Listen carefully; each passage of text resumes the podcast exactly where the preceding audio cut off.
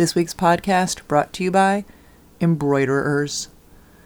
This morning, I was asking our 11 year old um, every day after school, she's really hungry. And so we bring her a snack in the car so she has something to eat on the way home. And, uh, and for breakfast, she had had yogurt with granola and fresh berries in it. And I said to her, I said, you know, do you want me to bring you one of these after school? Because I wanted to eat something a little healthier um, after school too. And, and she said, yeah, I, I would love for you to bring me the yogurt and granola and berries. And then she paused and said, and can you also bring me some chips?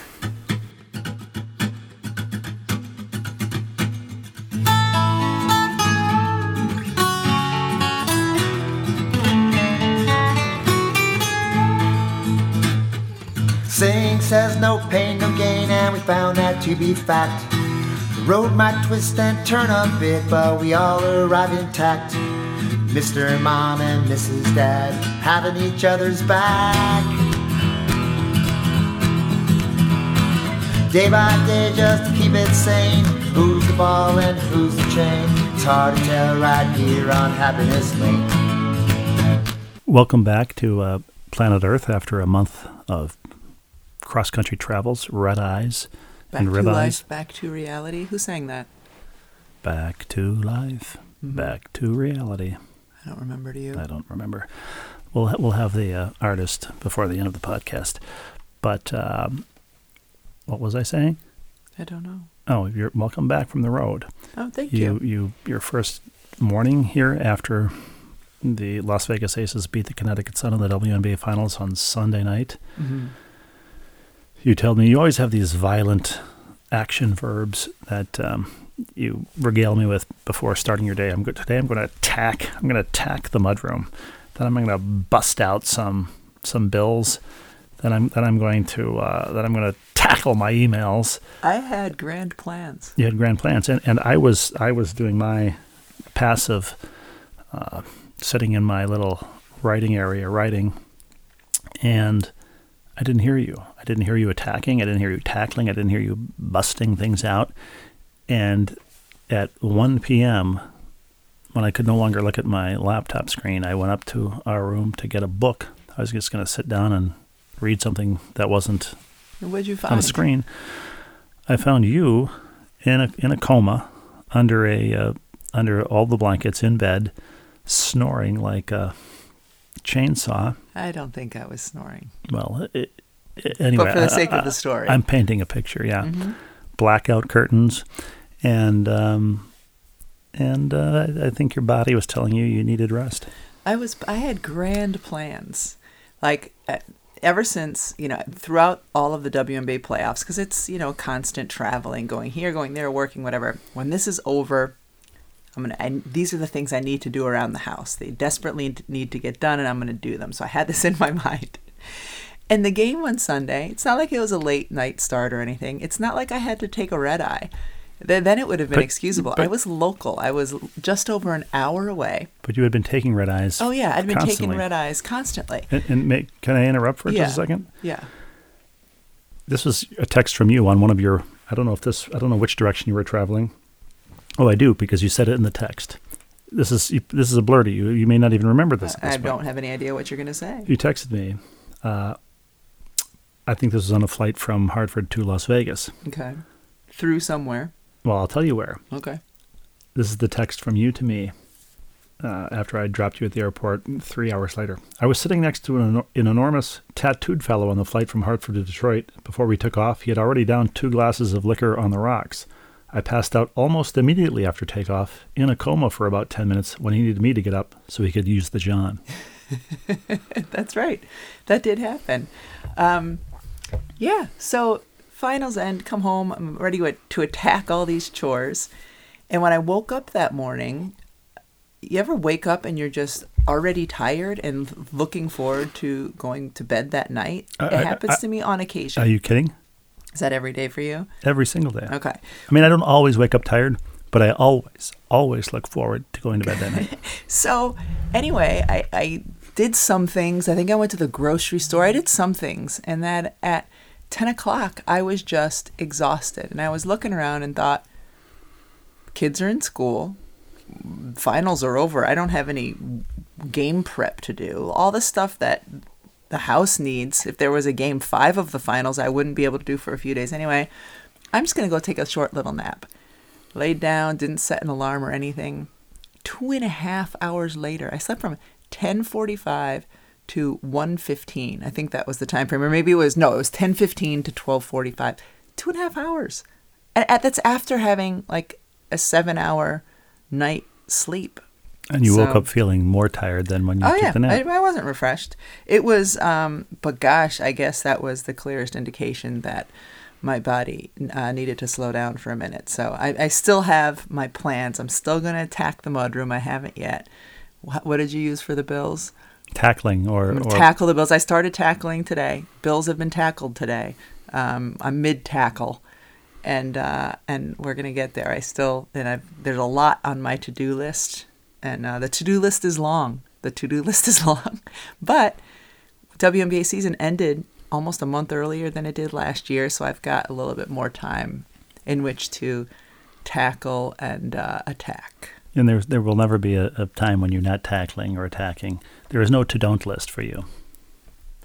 Well, certainly not in the fall when I've been gone as much as I have. There's there's there's a lot there's a lot to get done. Back to life, back to reality, soul to soul, to the Roman numeral two. S O U L for both the Well, yes, of course, right? yeah. Kind of in the Hmm. Boyz II Men uh, Right. band's right. name generator. Yes. I, I what when when did that song come out? It must have been early to mid 90s if I remember it the way I do. That's back when I actually listened to Well, music a lot. I, I don't. I didn't know this was going to be a, a pop quiz today, but if a quick uh, glance at Wikipedia says it came out in uh, 1989. Oh, late 80s. Okay, that works too. You brought up the large tattooed man who was sitting next to me on the plane who had to wake me up soon as it must have been as soon as the seatbelt sign came off. So as soon as we reached however many thousand feet, I was already asleep. And those are the best flights when you're asleep, even like near takeoff and don't wake up till landing. Like those are those are success. That's a success and he shook me right out of that literally so he could get by and use the bathroom but he was also i think it was the same guy sitting next to me was on his phone while he was downing his bourbons or whatever the heck he was drinking. And this was my favorite line as he's talking to somebody who works for him. Remember y'all get paid to burn out. I don't get paid to burn out. And then he was talking about how he was in five cities in the last three days but like you know you have to do this you have to do this you have to do this. You get, y'all get paid to burn out. I don't get paid to burn out so You, you understand? He was talking into a into a a dead phone.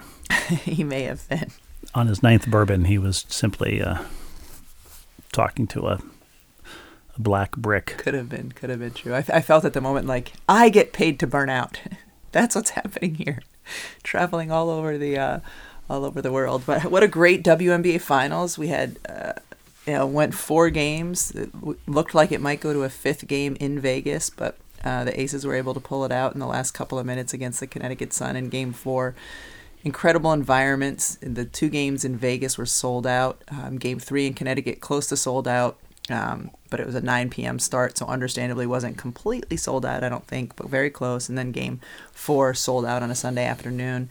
Um, really high level basketball. It was awesome. I love the W. I love covering the WNBA because the basketball is so so good. Um, and uh, anyway, it's over though now, and the Las Vegas Aces, Las Vegas, Nevada, are your 2022 WNBA champions. And is there going to be a parade? Has there been a parade? What does a parade consist of in Las Vegas?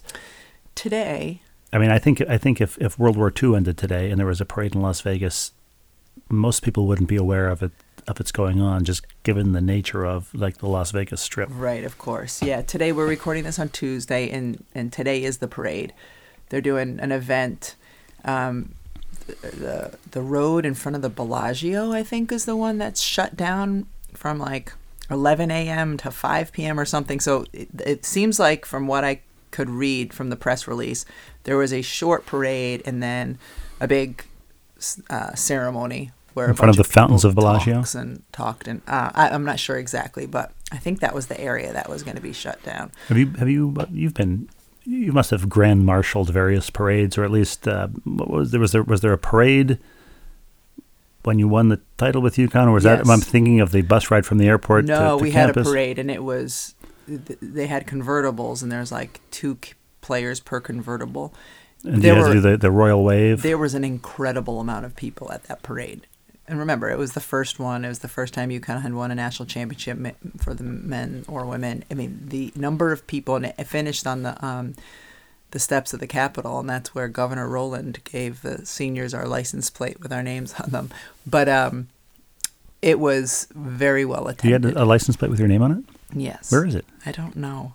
What I know. I don't. was know it a valid license plate? I, I would imagine not, but it looked exactly like a Connecticut license plate had my name on it. It's probably in my parents' basement or something because I don't. No, it can't be because everything that was in your parents' basement is now in our basement. So it might be in our basement somewhere. I'm not sure, but um, but yeah, it was an incredible parade. In one year when I was playing with the New York Liberty, I was invited to be on a float in the Macy's Thanksgiving Day parade, and I said, "No, thank you. It's Thanksgiving. I'm not going to be on a float. I'm going to be sitting in my family's living room eating turkey." So those are my those are my parade Were, were you, stories. did, did you say you would do it if you were tethered to one of the Macy's balloons? that could have been fun. Especially when they one in every three flies away in, in high winds. Right, right. Yes, that would have been Be like the guy from Up. right. Yes, no. So do you love a parade? You don't love a parade. Well, what kind of a parade? Like I go to our our town's Memorial Day parade every year. I'm a big, I'm a big supporter of the local parades. Our kids used to march in the parade when they were in little league or whatever. I remember as a kid, like being horrified eh, when we would be at a parade and my mother inevitably would have tears running down her face when the veterans went by and I am now the mother who has tears going down her cheeks when the veterans go by. It's just I'm usually in there scrambling for the Jolly Ranchers as as local Right. politicians whip uh, Jolly Ranchers at the kids. yeah. So and the high school band because I, I marched in parades when I was in high school because I was in the high school band and uh, uh, like I I do love that local kind of parade. I think is just something truly I don't know American about it. Although they might have them everywhere around the world, as far as I know. Well, of course But- they do. But uh, there's perhaps, perhaps the most famous being the May Day parade in Moscow, where they parade the uh, the military parades Oh, with right. the tanks rolling through the streets. Yeah, I don't think that would be my favorite, but I do like these local, like you feel invested in your community, local pride kind of parades. Top parades: Macy's Thanksgiving Day Parade, Yeah. Rose Bowl, Tournament of Roses Parade, of Mhm. course. What do you got after that? Can we get a non-holiday? I guess there's only parades on holidays. Because uh, Rose Bowl is what New Year's Day. Of course. Is that right? Um, I don't know. I'd, I'd give our, our little town. and That that Uh, might be trump both of those. Our little town's parade. I was just thinking of uh, most famous ones, not not the best. I don't consider the May Day Military Might Parade in Moscow the best. I just Right, it's, it's I one just- of the three most famous I can think of. Right. Beyond well, ticker tape parades in New York City for the astronauts. Who would have thought in like mid-September we would be talking about parades? Thank you, the Las Vegas Aces, for getting us here.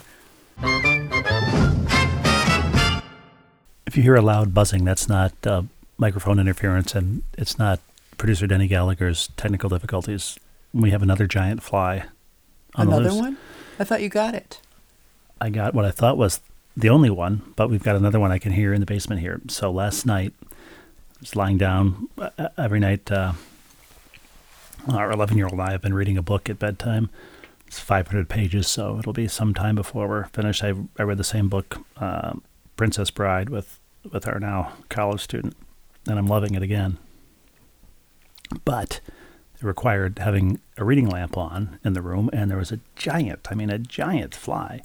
Is it like a, a normal house fly? a normal house fly, just but, but extra large variety. Yeah, this this was a house fly, Okay. and uh, and it was so loud.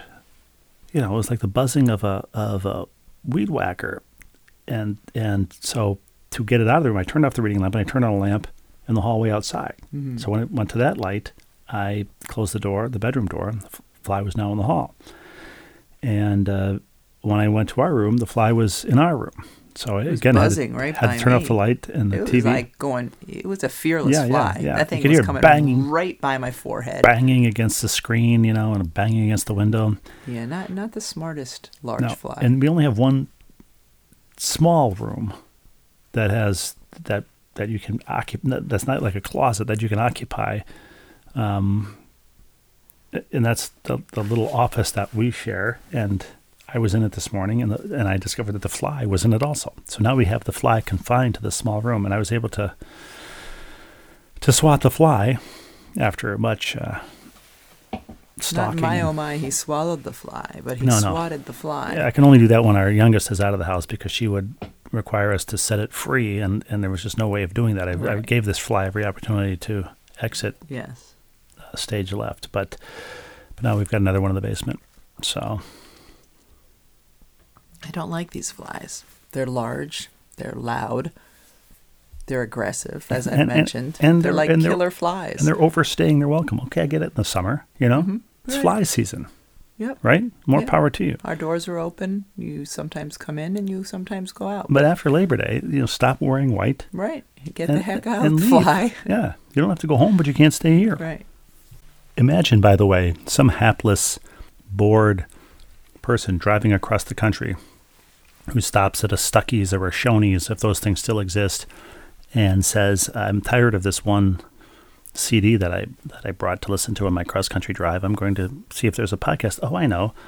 I enjoy the WNBA, and I see that Rebecca Lobo has a podcast, and the finals just ended this weekend. I wonder what her thoughts are." So they fire this up, and it's about parades and houseflies. There was some WMB sprinkled in. Well, school has started. Fall sports have started. And um, I don't like when high school competitors curse, in particular when they use the F bomb during competition. It wasn't something we heard a lot or really ever during our daughter's sports competitions. Um, and in basketball games, of course, if you curse, or even if you're not cursing at the ref, if you curse, especially if you use that word, you get a technical foul. And uh, I've been hearing it far too much watching boys soccer, and I don't like it. And, and to their credit, it's not our son's team because their coach has made it a rule that you're not allowed to communicate at all with the officials, and you certainly aren't allowed to uh, to curse. But their opponents at times, multiple in- times, in- these boys blurt uh, out at the top of their lungs inappropriate uh, things, and I don't like I'm it. not a fan of it. Nobody's a fan of it. But in their defense, What's the defense? the, the, the only defense is teenage boys, many of them are profane. Teenage hmm. girls too. I heard a teenage girl coming out of a out of a sporting event yesterday use the same expletive after stepping into a puddle. So Well, but I I get it. You might say it when you're hanging out with your friends or whatever. You should not ever ever say it loud enough in a sporting event that a spectator in the bleachers can hear. And if you do, there should be consequences. Like in soccer, I enjoy soccer. I, I love watching soccer. Some of the rules of soccer make me nuts. Like there should be a in basketball, in at least in college and in good states in high school, there's a shot clock. There should be a goalkeeper clock.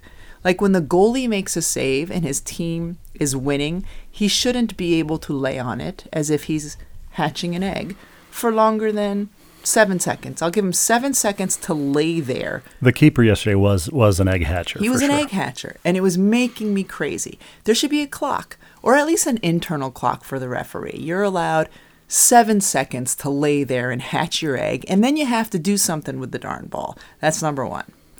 Number two, these kids who dive and roll all around the, the ground in pain, and I get it, I understand this is part of soccer. But in basketball, It's the worst part of soccer. Right. But in basketball, if somebody gets hurt and the officials blow their whistle and stop play, that person has to come out. And especially in high school soccer, it's not like pro soccer. Like you come out, you can go back in.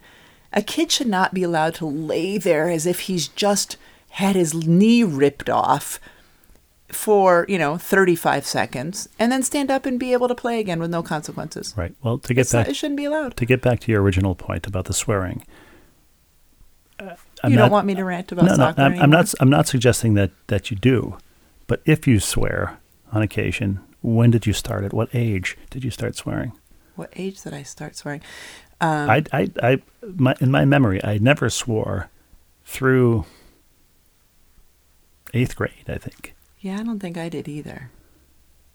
high school it was very. It was hard to uh, hard to avoid, and then at some point, um, it it it started gaining momentum and. Sure. Yeah. And and how much swearing was there? How much profanity was there in uh, college basketball? As you as a player, Not a ton that I can remember.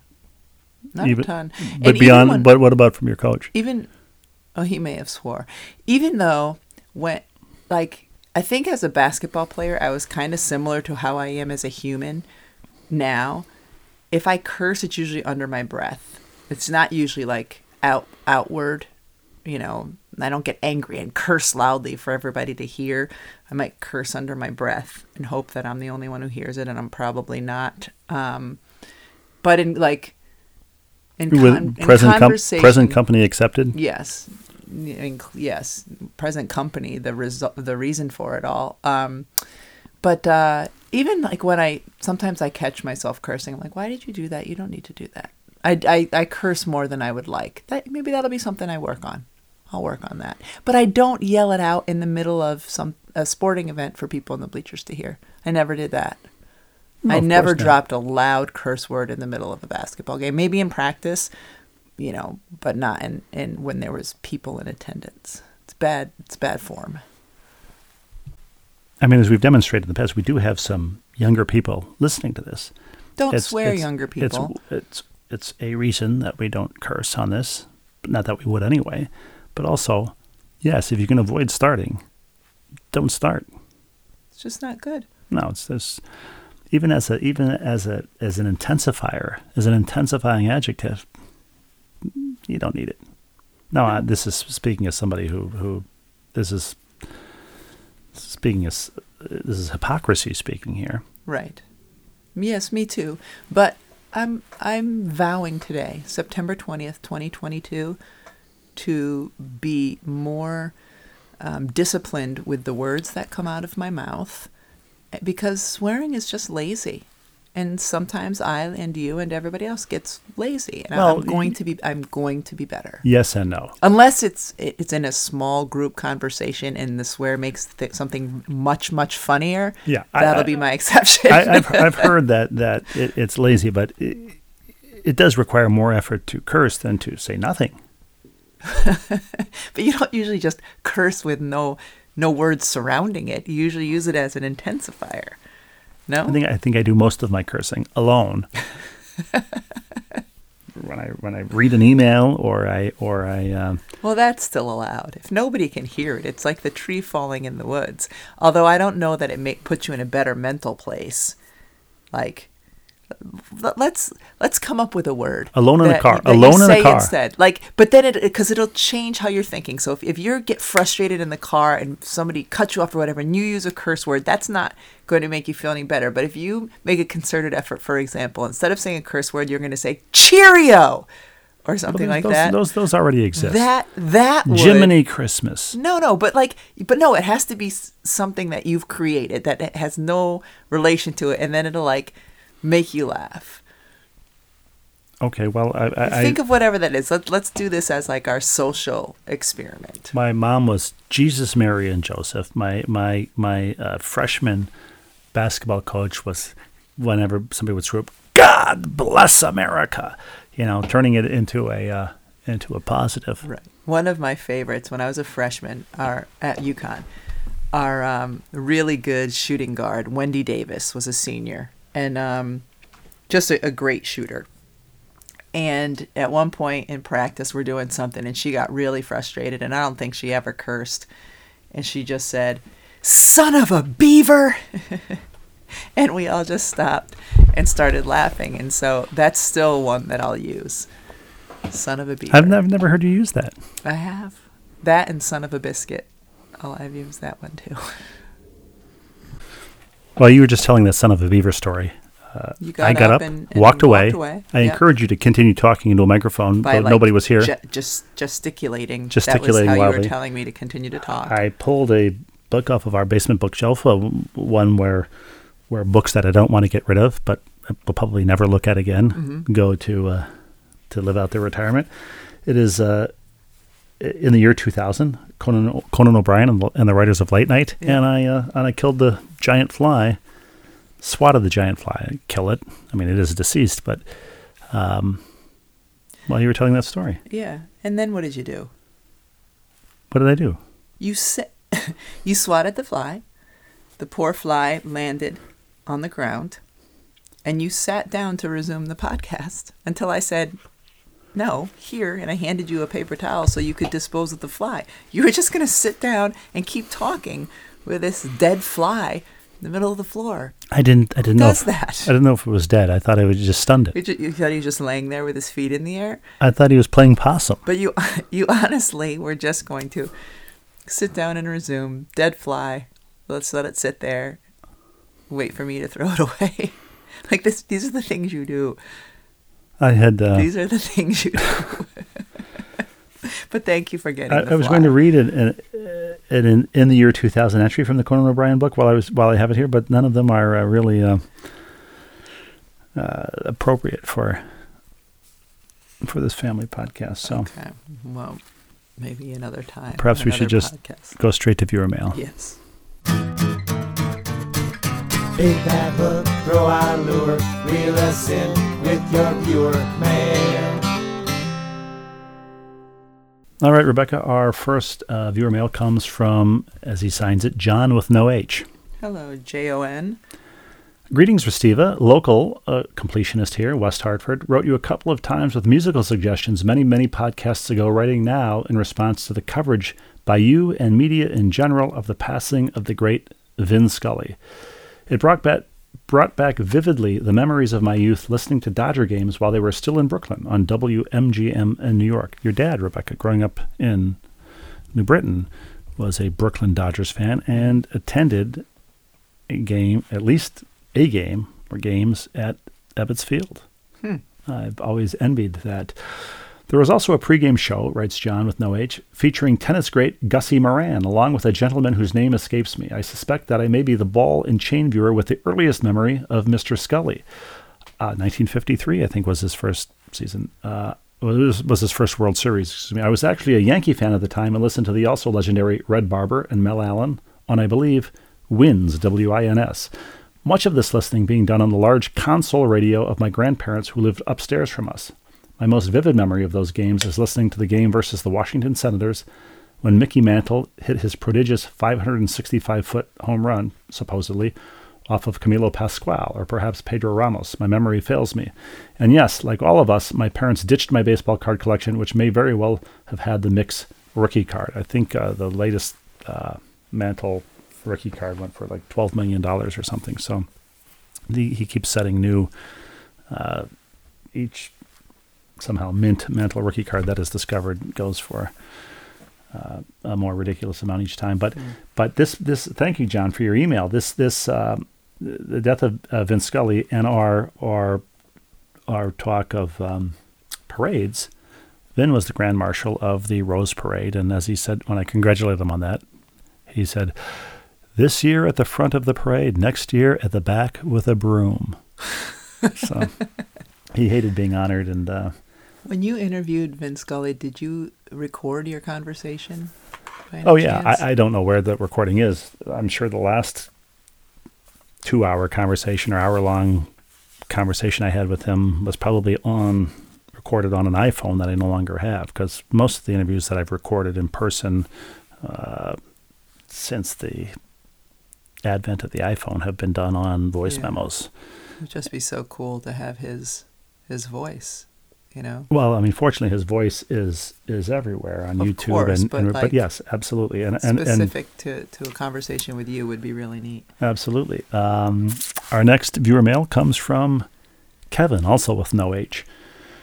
And Kevin writes, Hello, Mr. Mom and Mrs. Dad. First, please accept my apologies for the long interval between messages. Fortunately, you've not had a need for the resident ombudsman, though I pledge to intervene should such ner- services be required. This is our resident ombudsman, Rebecca. Remember when we we needed to fill that I do, position? Yes, of course. One of the reasons for not writing is that my lovely wife and I recently moved to a Stanton, spelled spelled like Staunton, Rebecca, but it pronounced he, he helpfully encloses a pronunciation key, Stanton. The U is silent. Stanton, Virginia, Okay. where I am part of the management team at the American Shakespeare Center. We produce classic and contemporary plays and a reproduction of Shakespeare's Blackfriars Playhouse, remaining as faithful as possible to original practices. No microphones, universal lighting, and directly addressing audience members. How cool is that, Rebecca? That's really cool. He's our resident ombudsman, but we don't have a resident bard uh, Directly- bardologist, do we? Directly addressing The audience. audience. members.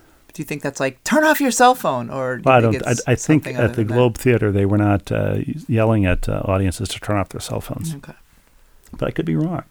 This all makes for great theater, and I invite BNC viewers to visit Stanton and check us out. As my guest, I am the only Kevin at ASC, so I am very easy to find for any interested viewers. Of course, the hosts and extensive BNC production crew are invited as well. Thank you, Kevin. We're currently in rehearsals for The Tempest, Pericles, and Une Tempête. Steve, you're welcome for the French title. Un Tempête. I, I mean, and performance is open next week. Okay? Okay. Sounds great, man. Sounds amazing. Stanton. Stanton, like Giancarlo Stanton, Right. but spelled like Staunton. Mm-hmm. I do have a backlog of material inspired by the podcast over the last several months, but don't want to go on too long with this email. I promise to share in the near future, and if anyone is interested, a true tale inspired by Steve's Nothing to See Here comment related to the walk in tub musings from the springtime. The tale involves football camp, public nudity, and a healthy disregard for the rule of law. Did you get that, Rebecca? Football camp. Public nudity. nudity And a healthy disregard for the- Healthy disregard. For the rule of law. I mean, we got to hear that, right? Well, I would say so. Yes. But it is rated PG, so no worries about content warnings. It occurred over 40 years ago, which means that statutes of limitations have expired and names will be changed to protect the innocent. Therefore, the network censors and BNC legal team should have no concerns. And, and Rebecca, if, if our viewers do have concerns, they should just contact our resident ombudsman, That's right. right? That's right. They can complain to Kevin about Kevin's story if Right. they can find Kevin's story offensive. Thank you for the many entertaining podcast hours. I listen faithfully, notwithstanding sporadic communications. All the best, Kevin. Kevin, thank you so much, and best of luck with uh, The Tempest and your other productions down there in Giancarlo Stanton, Virginia. Our next uh, viewer mail, Rebecca, comes from uh, Chris in Connecticut, our resident something or other. Hello, Chris. Dear Rebecca and Steve, over the summer, without a commute, I slipped from my completionist status. I mean, th- th- we're now we're now uh, Mark Simon, of course, invented the, the entire completionist uh, rubric, Yes. and now people are feeling burdened. I think by it, right? yeah. It's like a, a Snapchat streak or a um, Right. or you know completing the New York Times crossword puzzle every day and, and having that streak tabulated on your on your crossword app. Oh, do you have that? Well, I, yeah, but I've I've st- I've stopped. I, I broke myself of that uh, cycle. Good. I still enjoy doing the crossword, but uh, I don't feel like I have to do it every day within the 24 hours of it being posted Okay. because that's doing me no favors. It's just uh, Right. helping their algorithm in some way. I don't even know what an algorithm is. I just know that where the phone is involved, There's an algorithm. there's an algorithm. Yeah. I think anytime there's a screen involved, there's probably an algorithm in effect. What's what's? No, I don't know. However, I'm however writes uh, Chris, I am currently working on the backlog of episodes to once again be a completionist. Therefore, I only just listened to episode 218. So he's working on the backlog. It's it's like you know you're bringing in a plumber to to, to unclog a, Right. a drain or something. You know, got I got to get through that backlog of podcasts. Yes. You know, people sh- people we should we should alleviate relieve that pressure, right? Yes. During this episode, Steve asked Rebecca for her most memorable celebrity interaction in an elevator. We did, we did, I think, later open it up to non-elevator celebrity interactions, Mhm. but the original was the elevator, right? Mhm. Rebecca's involved Robert Goulet. My top two, my top two took place the same weekend at Mohegan Sun. I was there for a coaching clinic, and on Sunday morning found myself alone having a lovely conversation with Coach K. That was how the weekend ended. However, to start the weekend, I had a double celebrity interaction in the same Mohegan Sun hotel elevator. That was where I got to ride and chat with both of you. This was at least 15 years ago, as I haven't coached basketball since my oldest was born. However, the funniest part of that ride and most memorable to me was that Steve was surprised I recognized him by face, as well as Rebecca. Um, I, I assume he's saying that I was surprised that, that I recognized him by face, and you were also surprised that he recognized me by face. 15 years ago. 15 years ago, Yeah, Rebecca. would have been probably calling a WNBA game, and you would have been there um, with one of our young kids, maybe. 15 years later, I no longer even recognize me by face. Right. I believe I've mentioned, writes Chris, that I've met both of you once each separately and this time together. It was absolutely my most memorable celebrity elevator interactions. Um, in, in, in Rebecca, this is, uh, he doesn't, Chris doesn't realize perhaps how rare it is to have, to have you be somebody's celebrity elevator uh, encounter because you so rarely take elevators that have other people on them. Yes. Well, again, we've talked about this. I don't mind a, a sparse elevator, elevator with a couple of people, a jam-packed elevator. I'm getting off. You, you- you're not, not because you're, not because you're a claustrophobe. You just don't like people. no, it is because I'm a claustrophobe. your your your contract rider demands that if you're taking an elevator, everybody else either nobody else is on it or everybody else has to get off. Right, right. That's what my contract writer says. Yeah. My contract writer. Yeah, your contract writer. Only brown M and M's, right? Who would want brown M and M's? If I was only, if only I was going to M&Ms. have a contract rider There aren't brown M and M's. Were There, involved, there are black M and M's. There aren't brown M and there's M's. brown M and M's. Are there? Yeah, that's what most M and M's are: dark brown, light brown. Is it M and M's? Is it M and M&Ms, M's? only green. or M's and M? I don't know, but they would be green. Okay. Uh, I, okay. Uh, perhaps as I catch up on the three episodes I have left, I'll have more thoughts on topics you haven't thought of in a few weeks. Regards and be well, your resident something or other, Chris. P.S. to Michael in Japan. Pepe's Pizza is my favorite too. I live close enough to the original to prefer it to the two franchise locations that are slightly closer, but far enough away that I don't get it often enough for my liking. Uh, Frank Pepe's, a Connecticut uh, institution, Rebecca. Mm-hmm. Oh, well, we, we have, before we get to Dr. Siegel's uh, batting cleanup, he had sent an earlier email saying, uh, and we should address this. OMG, Friday, September 9th's podcast just popped up on my phone on Tuesday morning. Yikes. Enjoy a picture of me at work attached. Uh, and then, and then it's- in fact, a um, Far Side ca- cartoon. Um, the the uh, with uh, a doctor giving an ultrasound, and uh, it says the prenatal development of Curly, and you can see the ultrasound is is uh, Curly from the Three Stooges on the ultrasound doing the woo woo woo woo woo woo, you know, dance. Right.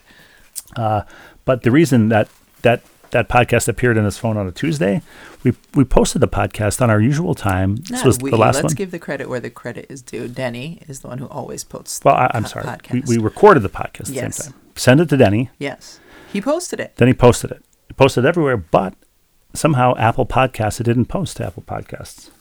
We didn't realize that until a day or two later. We see I go into Apple Podcasts, it's not there. Yeah. So we contact Denny. Who? We, well, let, us be honest. We contacted Denny's people. Right. Right. Several days later, uh, they got back to us, and Denny, Denny, of course, responded immediately and uh, and shook the apple tree, as it were, and got it up on Apple Podcasts. We don't know why it, it mysteriously didn't post to Apple, Right. but it did eventually, but on a Tuesday. And you can imagine the uh, the panic that that sent doc- through Dr. Siegel's system. I can when only uh, imagine. Yes. when he's used to writing his report on, on Monday night. So, uh, before we get to Dr. Siegel's viewer mail cleanup spot, let's go to Gail from Houston, Texas. Actually, before we go to Gail, can I just mention this, even though it's a complete non sequitur, because my brain just for some reason went there.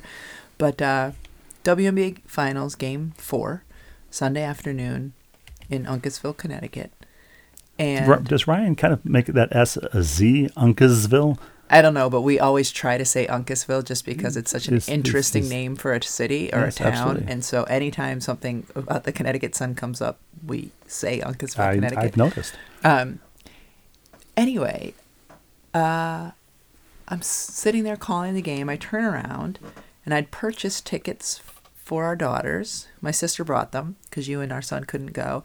But I turn around and I see our college age daughter who came up just to go to the game, our high school age daughter, and our, our 11 year or 11 year old. First time we'd seen our, our college daughter since she went off to college. Yes, all in their orange hoodies, all super into the game. The oldest one, not quite as en- uh, lively, but uh, but the younger two, super engaged and cheering, and and I was just then turning Our, our, our oldest likes to be in an arena full of people, no matter what's going on. Yes. Preferably a concert. Right.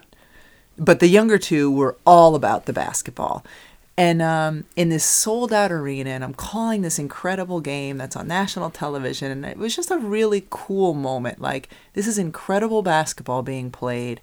And my daughters have grown up in, a, in an era where it is not unusual to go to an arena packed with people to watch women play basketball on national television. Like, I don't know. It was just, um, it just I don't know, stirred some things in me that that that uh, it was it was very very sweet.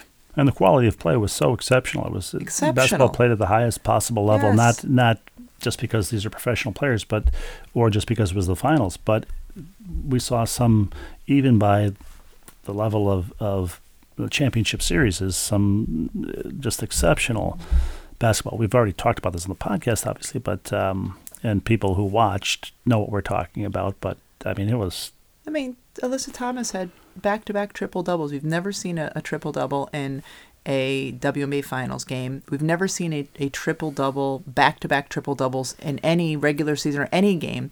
And, you know, people, oh, what happens all the time in the NBA. Well, yeah, the NBA they play 48 minute games. In the WNBA, it's 40 minute games. And for her to do that um, was extraordinary. And and Chelsea Gray had one of the playoffs, um, the most memorable playoffs I can think of. She was in on terms fire. of she, she couldn't miss. Her effective field goal percentage was um, number one by far of anybody who had ever uh, played in a finals, and uh, it just some of the shots she was making, some of the plays other players were making was incredible. High, high level hoops, and um, you know, of course, you still sometimes have the men out there who, uh, typically men, fans out there who say negative things, and you're like, you sound like an idiot Well, but, if uh, you criticize the level of play Uh, of course. of And- these uh, incredible athletes. and not not that he should get any great credit for this, but but Mark Davis, the owner of the Aces, was there while the Raiders were were playing opposite. You know. I think he does. I think he does get credit because not only Well, um, I, I mean, you would assume he would be there. That's right, all I'm saying. Right, but still, like the his his football team is his moneymaker, I'm sure. Um, but not only was does he attend almost all the Vegas Aces home games, he paid reportedly paid Becky Hammon seven figures to come coach a WNBA team. And uh, Becky Hammon, who has who had been a, an assistant coach for Gregg Popovich in the San Antonio Spurs for the last uh, eight years, I think it is seven or eight years, and was seen as being on track to get at some point a head coaching job in the NBA. Instead, came to coach in the WNBA, and and to me that's a huge sign that you know this is not a step down. And so credit Mark Davis for investing in her, for investing in the team, and helping them. Um, you know, to be able to be WNBA champions. And it was really cool for him to be there on a Sunday. And I said to him, because he came over after the game and we were chatting, and uh, I said to him, you know, how's how's the how are the Raiders doing? He said, I don't know. I haven't even checked the score. He said, I'm here. I'm I'm here for this team, and that was pretty cool. Do you have any specific memories of young Becky Hammon as your Liberty teammate? Um, you you two are immortalized on a T-shirt that I have now. Yeah. Becky Hammon was a rookie in 1999. That was my third year. It was the third year of the WNBA. She graduated from Colorado State and went undrafted. And that was a year where the ABL had just folded. So there was an ABL draft and then there was the college draft. And Becky was not drafted. And uh, she was invited to the New York Liberty training camp. She was in camp with us. Um, I did not think she was going to make the team just because it's really hard to make a team as an undrafted rookie. As a drafted rookie. As a drafted rookie, exactly. Our, she beat out our drafted rookie, Nadine Domond. Um, and and Becky was just like this scrappy little hard working player. You, you would wonder because she's not very big. She's about five six, and early in her career, um, smidge doughy. You know, later on in her career, she completely leaned out and got the you know physique of a professional basketball player. But she would drive in on six four defenders, six five defenders, and you're like, all right, that's going to get swallowed up. And all of a sudden, the shot would come up, hit you know uh, carom off the glass and go in. Like she had this unbelievably uncanny ability to score in the paint, great passer out of the paint, terrific three point shooter, and just a winner. And she started off as a player who would come in off the bench and get limited minutes. Um, 1999, that's when I, I tore my ACL in the first minute of the first game. So I was watching more than playing alongside her. And then turned herself into an all star and eventually and played in WNBA finals for both the Liberty and San Antonio um, when she played for the uh, Stars. So anyway, just this um, funny uh, and fun competitor. And it was interesting bef- because before I think Game Three, she came over and said to me, she's like, Brecca, she said, do you remember when you, me, and Sue, meaning Sue Wicks, um, went fishing with my grandparents? Um, she said, and I, she said, I spent the whole time getting sick over the side of the boat while you and Sue were hauling in giant fish. Is this in and, South uh, Dakota or something? Where was no, this? No, this was, uh, it was probably in Connecticut or New York because she has family who live in Connecticut.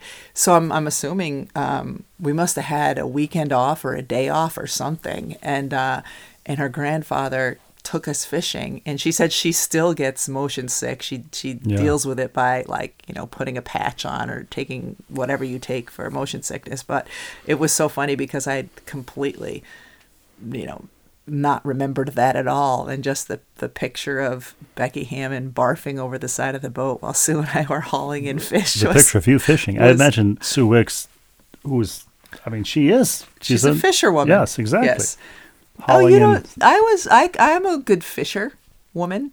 Are you? Yes. When I was a kid, we had a fishing pole. We had a pond down the street. My sister and I would go down there, dig up worms and fish. I made my sister take the fish off the hook, but uh, yeah, and there's see, there's still things you don't know about me. I enjoyed fishing. I mean, I, mean, I know never all, never hunted, but fishing was, was fun. I know almost nothing about you, I, and I readily concede that. Yes, you spend all of your days either on the road or or attacking mudrooms and and tackling, you know, right, and and and uh, and just savoring that moment when you're broadcasting a game and seeing your your children in the stands and knowing that I'm not there. I mean, it doesn't get any better than that. It truly doesn't.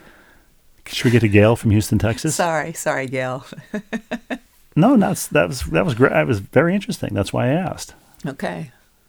But uh, Gail has been hanging on your every word, waiting I'm for sure us to get to her, her, her, mail. Hi, Rebecca and Steve, writes Gail with an A I L. My most noteworthy celebrity encounter occurred. This is, I think, this is in the non-elevator uh, category, mm-hmm. but let's see. My most noteworthy celebrity encounter occurred when I was home from college in 2000, gallivanting about Washington D.C. My friend and I were walking in Dupont Circle when we turned a corner and stumbled into, literally, not metaphorically, George Stephanopoulos. Ooh. I apologized for such an abrupt account- encounter and commented that I really enjoyed his book, All Too Human. He too apologized, thanked me for reading his book, and we both went on our way in opposite directions. Now, now, uh, I imagine George was traveling in the same direction as Gail, but after that encounter, he went in the opposite direction and probably circled the block. no, of course, if you run into someone, you're traveling in opposite directions. That, that, that's true. Although, although surely if you you've been in lockstep with a uh, with somebody and suddenly had to, to take a right turn at an intersection or something that you hadn't otherwise intended, so that you're not walking in Manhattan for 16 consecutive blocks with somebody bending your ear. That happened to me in, in Vegas in, the, in the hotel lobby. I, I, say that because I was that person. right. In the hotel lobby, all of a sudden I feel this guy like on my shoulder behind me. I'm like, this, this is not normal. Why are you this close to me? So I just stopped.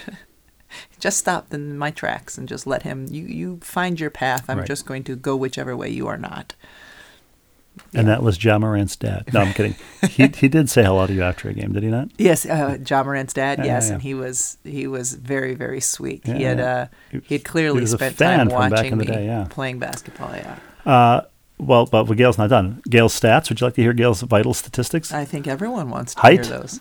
I mean, you, you've Let heard guess, you've heard um, her email Five seven. five seven exactly. How did I know? I mean, I think if you're uh, going to guess somebody's height, a woman's height, you would probably guess five seven. Would you not? Really? Why can't you just give me credit that I, I nailed it's amazing. it? I nailed it. Okay. I'm not. I'm guessing she didn't send her weight, so I'm not going to do that. She, Wingspan, no, she maybe. said slight build, slight build. Okay. shoe size. So so this Five seven. Then Gail, what she's rocking like a size, probably a size seven. Seven and a half. Oh, Just close. reverse the five seven. Seven Close. five. Right. Right. Uh, if only we had a Brannock device to confirm that. Right. And uh, Georgia's stats, she helpfully includes Georgia's stats shorter than whatever the internet says.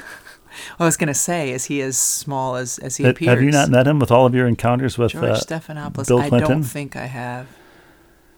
He's not a. He's not a. Clearly But not who a, knows? Maybe I've been fishing with him and I just don't remember. Perhaps you are a, you are a fisher of men. right.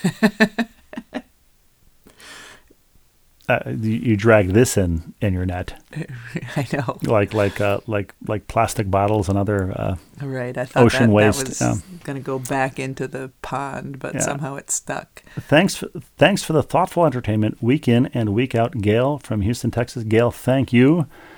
Um, thanks thanks for enclosing your your your shoe Your size. vitals. Yeah. Yeah. And and George George Stephanopoulos' shoe size, Rebecca, would you care to hazard a guess? We, we don't know, of course. So just Oh, be pure he probably wears the same as as uh, Gail. I'm guessing he's a men's six. Probably.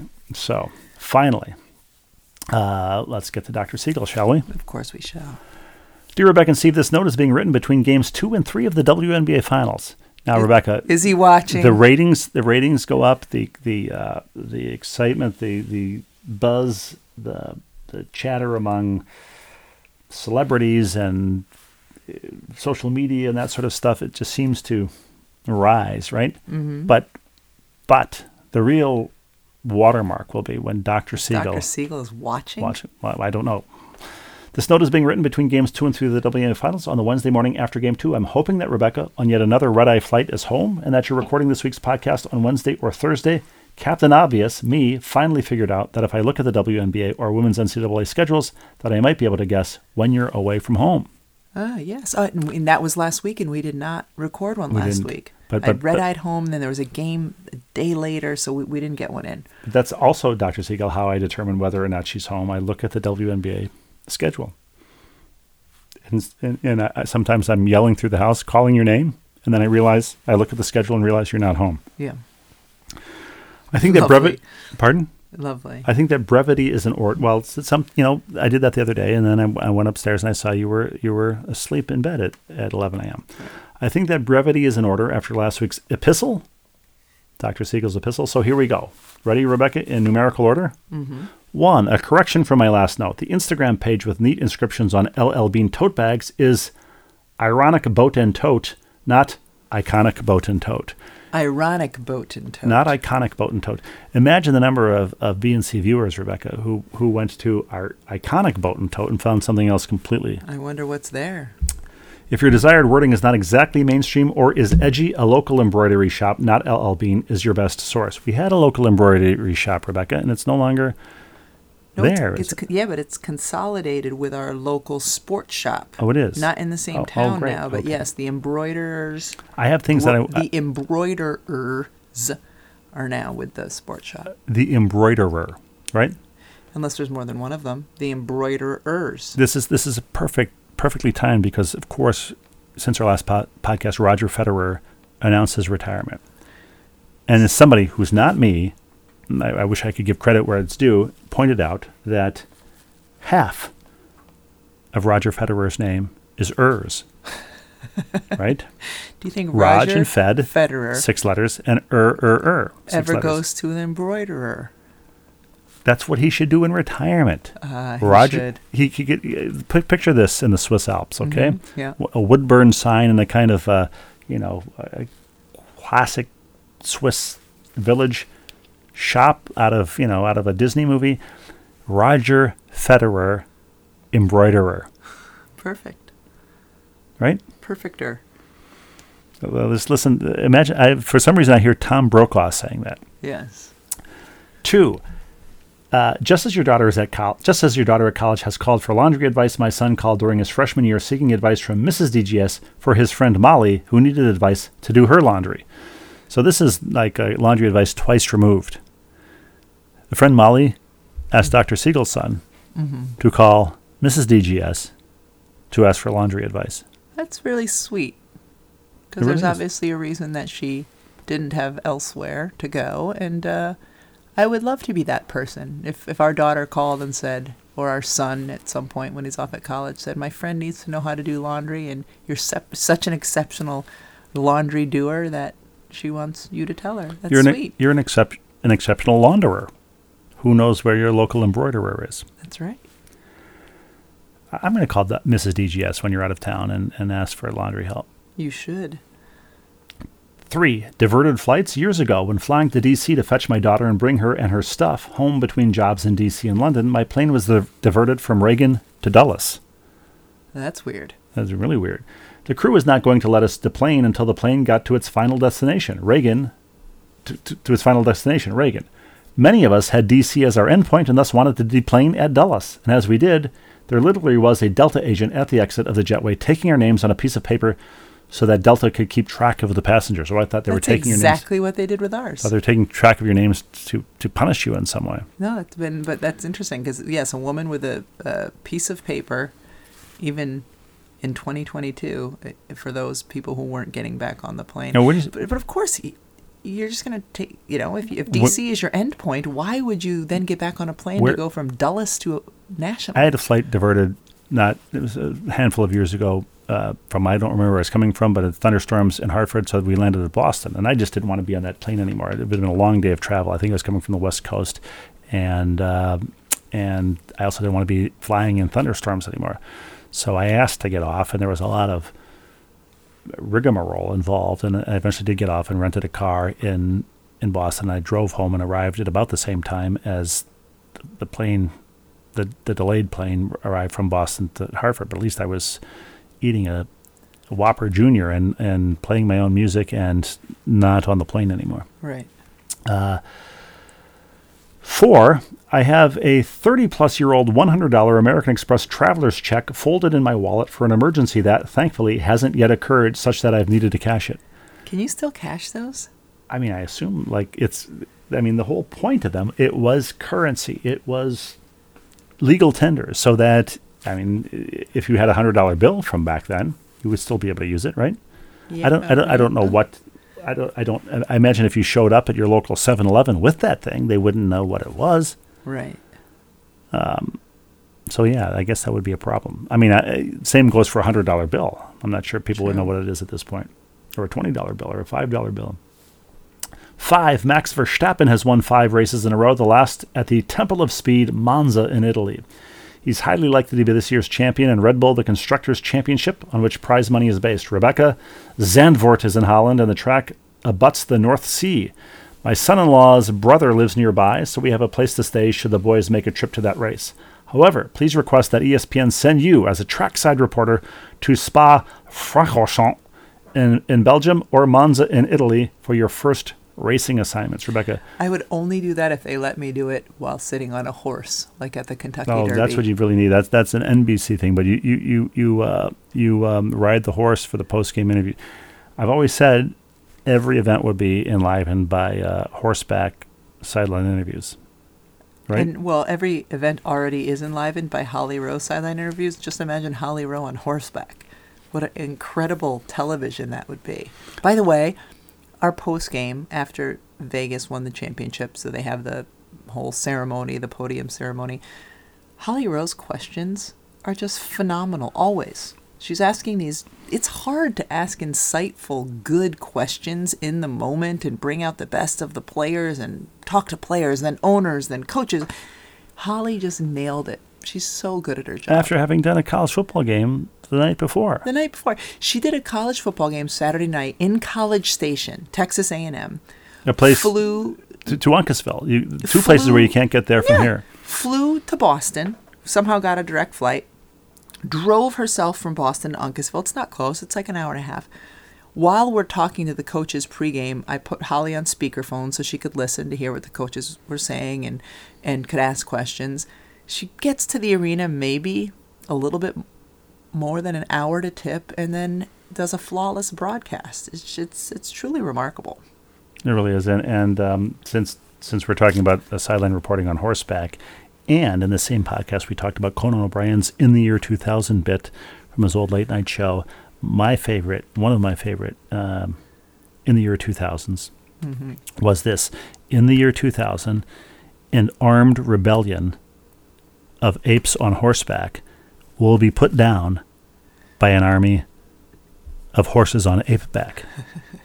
I've always enjoyed that phrase, horses on ape back. I just the, the phrase "armed rebellion" gives me uh, well, it says Planet of the Apes reference, Yes. obviously. Um, and uh, let's see, the last number six from Dr. Siegel. We had a nice visit from our son and his family, including our four-year-old granddaughter this past weekend. It was wonderful and exhausting.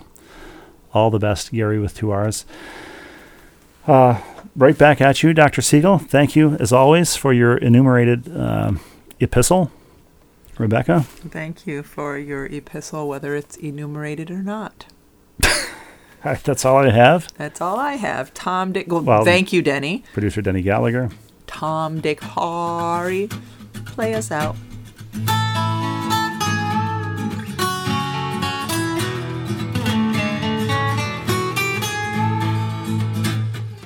Saying says no pain, no gain, and we found that to be fact. The road might twist and turn a bit, but we all arrive intact.